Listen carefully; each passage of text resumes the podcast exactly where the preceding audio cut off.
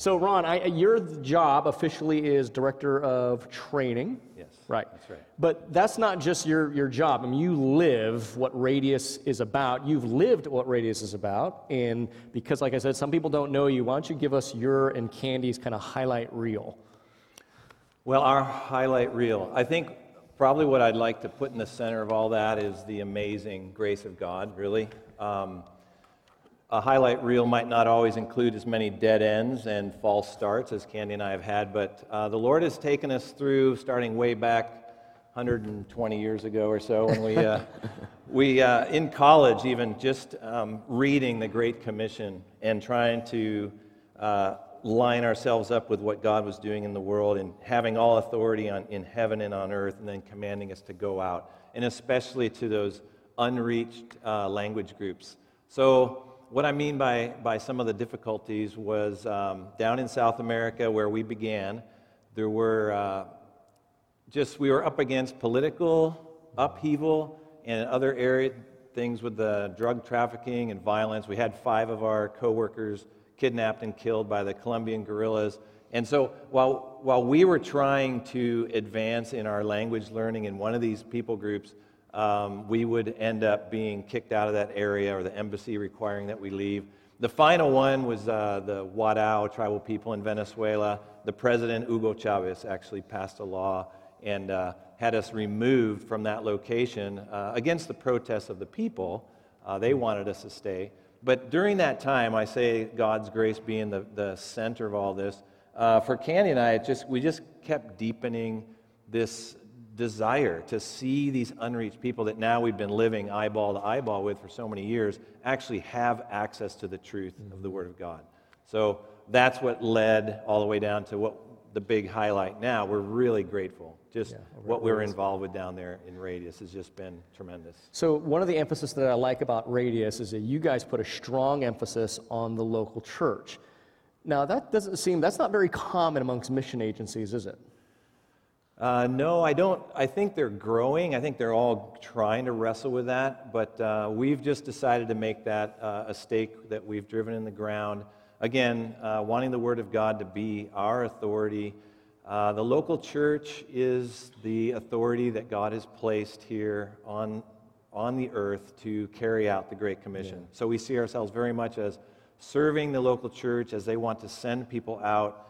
We equip them, give them back to the local church to then send them out. And uh, the end, just like the beginning, is that these guys establish local churches. They're not just doing evangelism or discipleship here and there, but they've got to stay in these contexts long enough to actually leave behind a church. Okay. Yeah. So that, that obviously shapes the curriculum, the way you guys train your students and everything. Um, so watching the video and even being there, I saw jungle gyms everywhere. And on the video, there's all these kids. So to be clear, there's a and, and one of the I think the, the highlight family there was walking around Tijuana with a kid on their shoulders. These are young families with little children who are ready to just kind of leave everything and go to the far off countries of the world.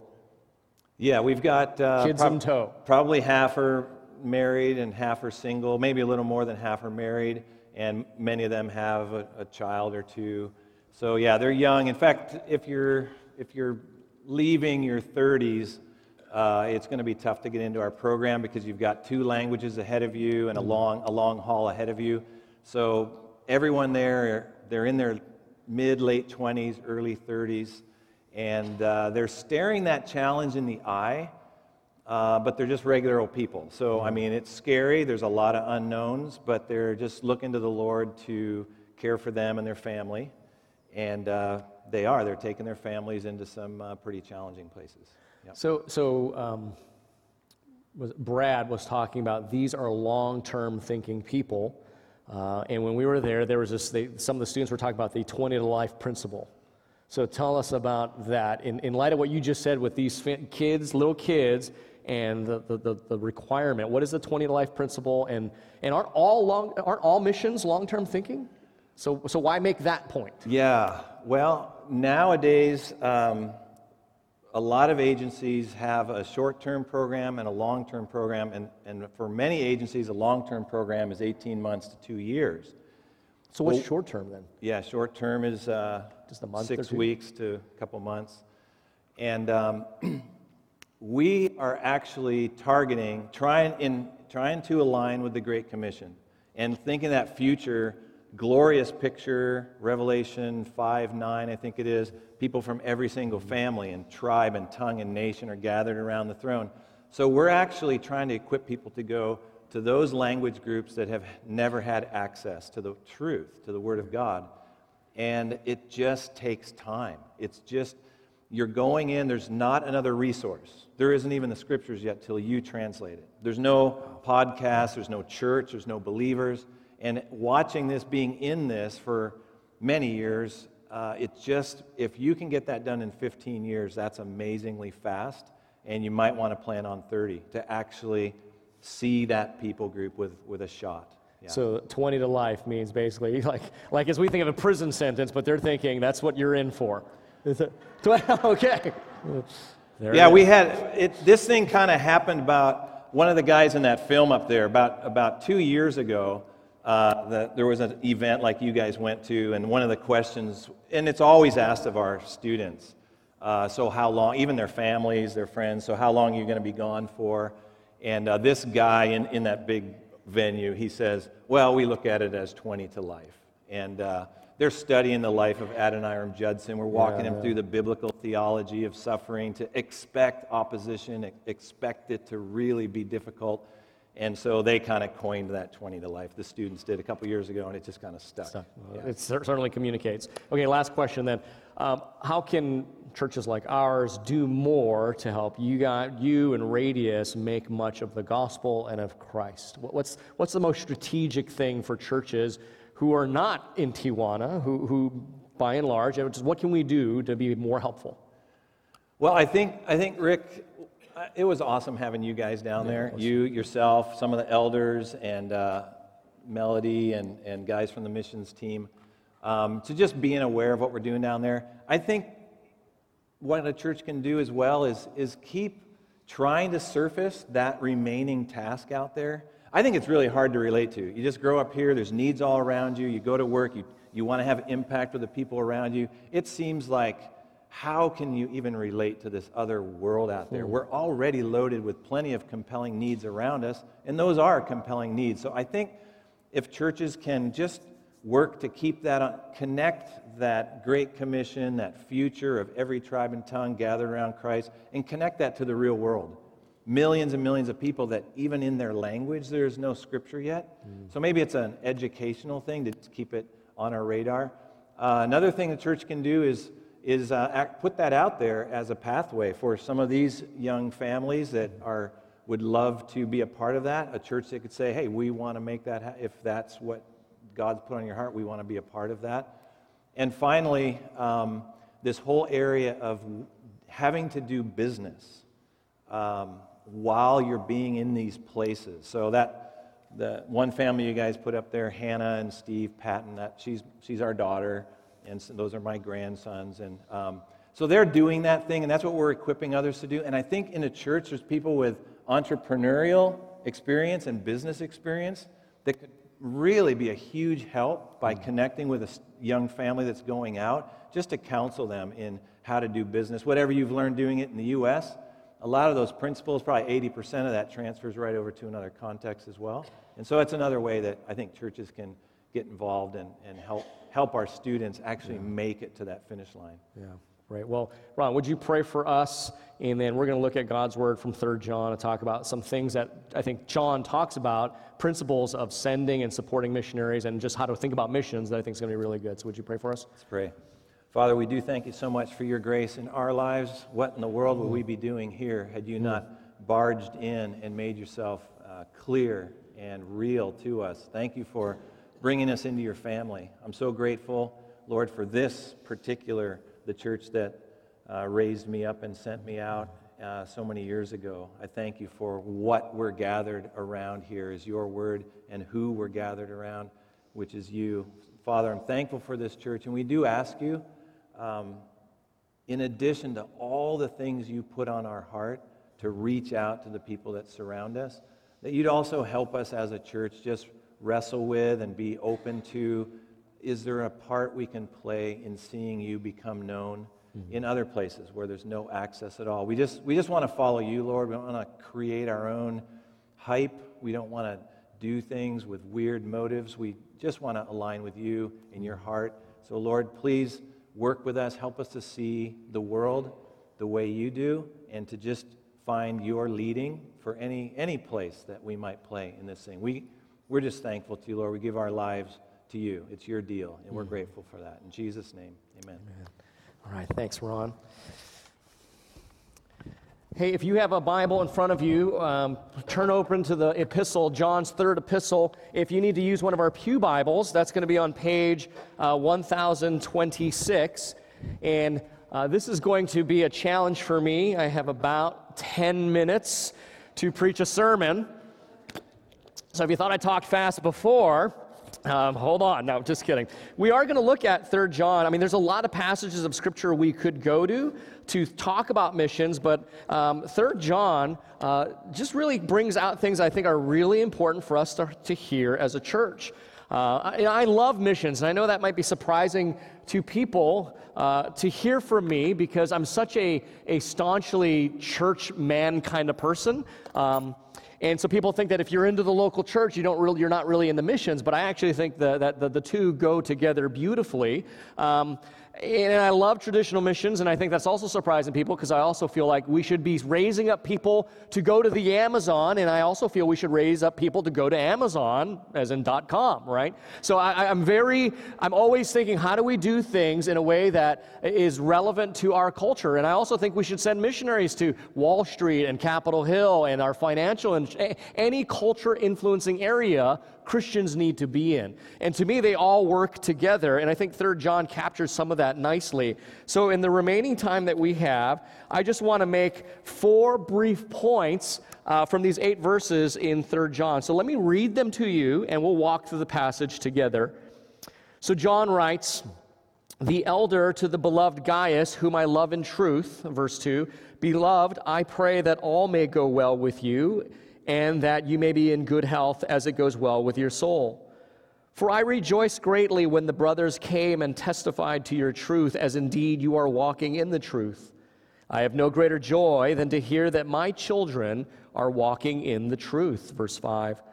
Beloved, it is a faithful thing you do in all your efforts for these brothers, strangers as they are, who testified to your love before the church you will do well to send them on their journey in a manner worthy of God, for they have gone out for the sake of the name, accepting nothing from the Gentiles. Therefore, we ought to support people like these, that we may be fellow workers for the truth. So, as I said, I only have a few minutes, so I'm just going to make four brief insights that I want you to, especially if you're in your community group, to be thinking about this a bit more. Uh, in your community group questions, we're actually going to spend more time praying. I've got more issues to pray for our missionaries than questions to ask. But hopefully, between the people in your group, you'll remember these points and you can talk about them. Number one, I think it's clear from 3 John. Uh, four things. Number one, that support for missions and missionaries is what the church and Christians have just always done. This is just something that's part of the DNA of the church. Supporting missions and missionaries is something that Christians have always practiced. And if you if you heard in reading 3 John, and this is a very short epistle, the whole thing is you know 15 uh, verses long, we see that common New Testament idea that love and truth always are found together and they display themselves in actions. Notice in verse 3, John says to Gaius, who is, who's uh, influential in the church, he says, Look, we've been told that you are walking in the truth. And in verse 5, he says, Because you're walking in the truth, this is a faithful thing that you're doing. And, and what the faithful thing that he's doing, the, the missionaries in verse 6 report as this guy had so much love shown towards us, and that's the faithful thing that, that John says that Gaius was doing. And then in verse 8, so there's this love and this truth, and it's backed up with we need to continue to support these men.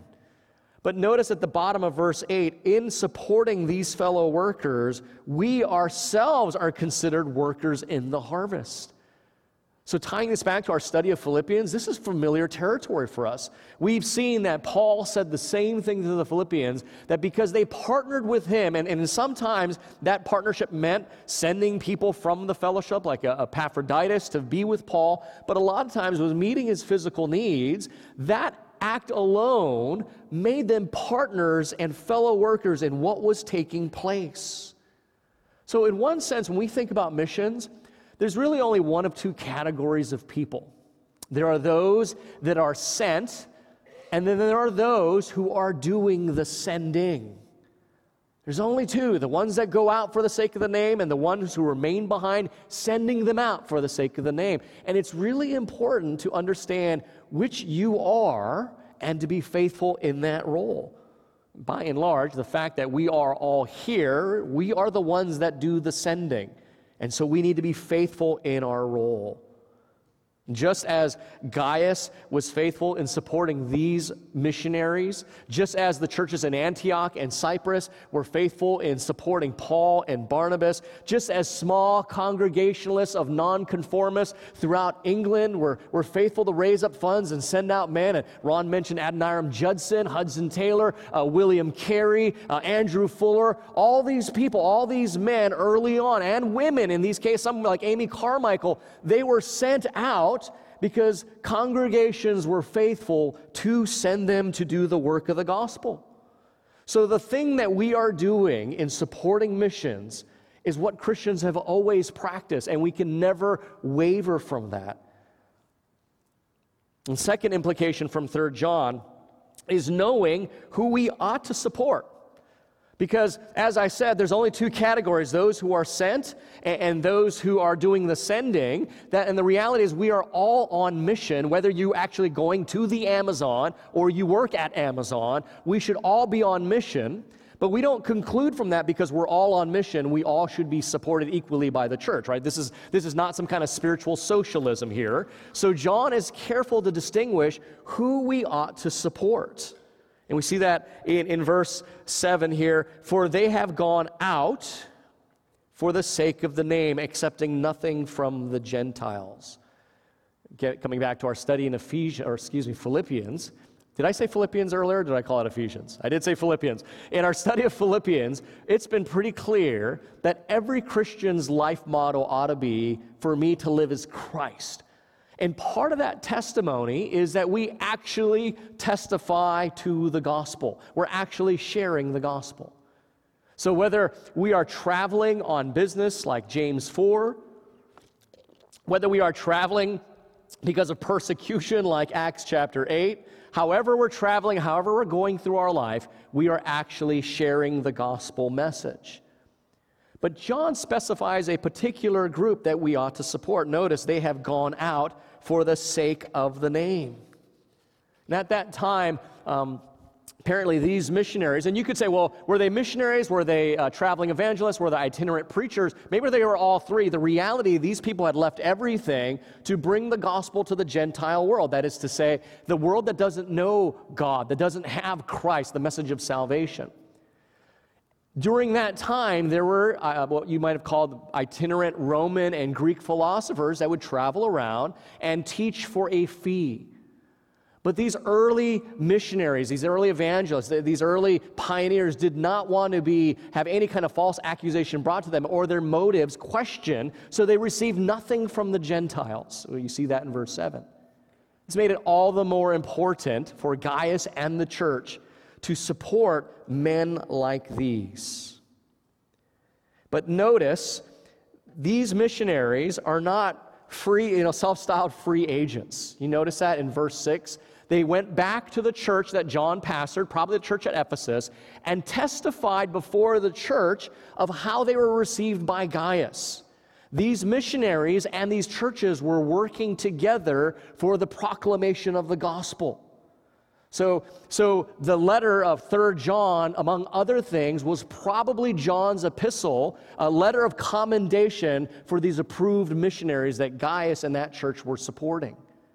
So, what we see is that the, the, missionaries and churches should always be working together. And as we've talked, a lot of times that has not been the case, which is why we're excited to partner with Ron and Candy and the people at Radius, which is why we're excited to partner at CBI in Nagoya, Japan. We want to get behind men and women who believe in the, and have a passion for the local church responding to the global mission.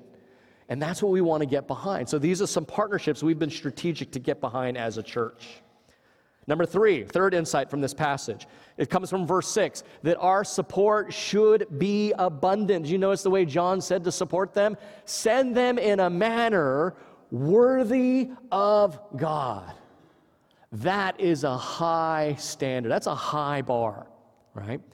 We don't want to be, if you've been around the church long enough, you've ever seen, our church doesn't have, but if you grew up in one of these kind of old school churches, remember the missionary closet? You guys remember ever the missionary closet? It was supposed to be things you gave to the missionary, usually overflowing with unwanted items that people didn't want anymore.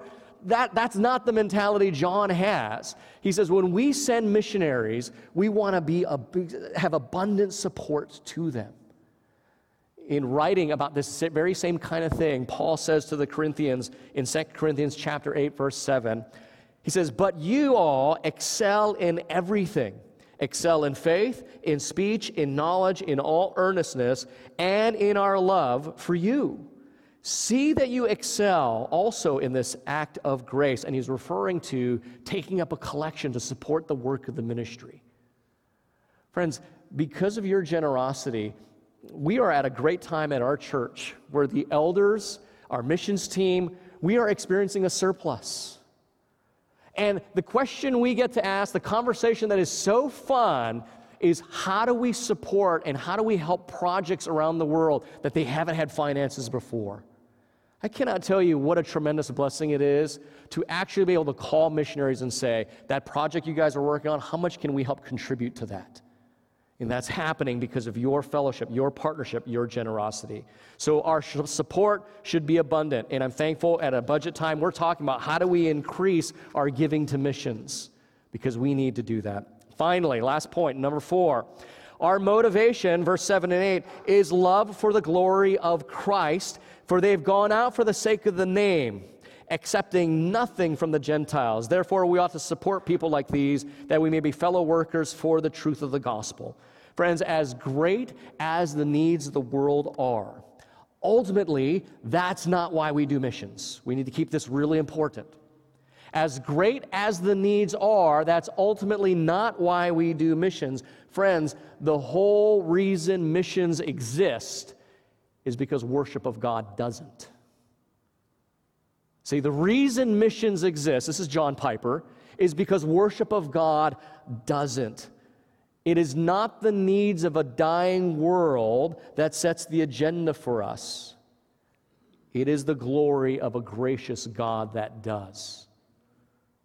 So John says, they've gone out, but they've gone out for the sake of the name.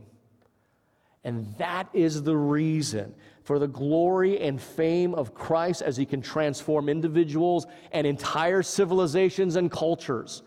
For his glory is why we want to get behind men and women who will plant churches so that worship of God will increase, so that what Ron referred to would take place. That wonderful passage uh, happens in Revelations 5, it happens in Revelation 7, Revelation 19. We get these glimpses of it. John wants to remind us that this is the target, this is the goal.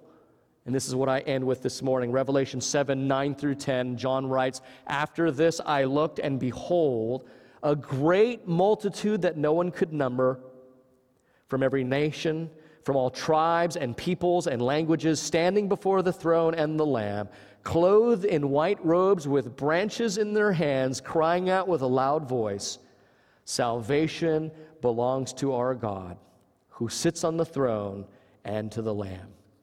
I just love what Ron said. Our lives, yeah, they're just so busy with so many things that we need to attend to. But let's not take also our eye off the ball of what we're doing, what we're about, what the goal of it all is, is that all of humanity be redeemed and give worship and praise to God. And the way we can do that, unless God has called you to go out, and I would encourage you to think about that. Talk to Ron. They're going to be here for the next service too. Talk to Ron and Candy about ways you can get involved in missions if, if you feel like maybe you're one of the sent ones. If you're one of the senders, talk to Alan. You still hear Alan? Talk to Alan or talk to somebody in our missions committee about how maybe your community group can be a wraparound group around, around one of our missionaries. Uh, you know, I talked to one of our missionaries. You know what they would love to get? I know you're thinking Bible or a lexicon. They would love to get Reese's Pieces cereal. They're human beings like you and I. How can we come around them and support them and care for them, right? So, the way we apply this passage is not only just being uh, open to missions and what God might want to do in your own life, not just being generous supporters, but also how do we care for them well, practically, strategically? And if you're in a community group and you guys don't have a missionary that you're caring for, talk to your community group leader, talk to Tim, talk to Alan, talk to one of the elders. Because what, maybe God has not called you out there, but like we've heard in Scripture, we're all part of this. And we want to be fellow partakers. We want to, we want to get in on that global action of what God is doing here at this local church. Let me pray and have the worship team come back up. Father, we thank you for this morning where we could just briefly think about this amazing thing you're doing around the world. Father, and it is your plan to use the local church to bring the gospel throughout the globe, and we thank you that we can participate in that. Father, we pray that you continue to pour out your blessings on Ron and Candy and the team at Radius and, and all the men and women that we're supporting as a church. Father, help us to not lose track, not lose sight of what this amazing picture that John consistently paints for us in Revelation, that one day all this will be past and we want to be able to say that we were part of the reason why every nation, every tribe, every language, every tongue is gathered around the throne redeemed. Some of what we've done here. And we thank you for it in Jesus' name. Amen. Thanks for listening to this message from Christ Community Church of Laguna Hills. For more information and resources from Christ Community, visit us at www.ccclh.org.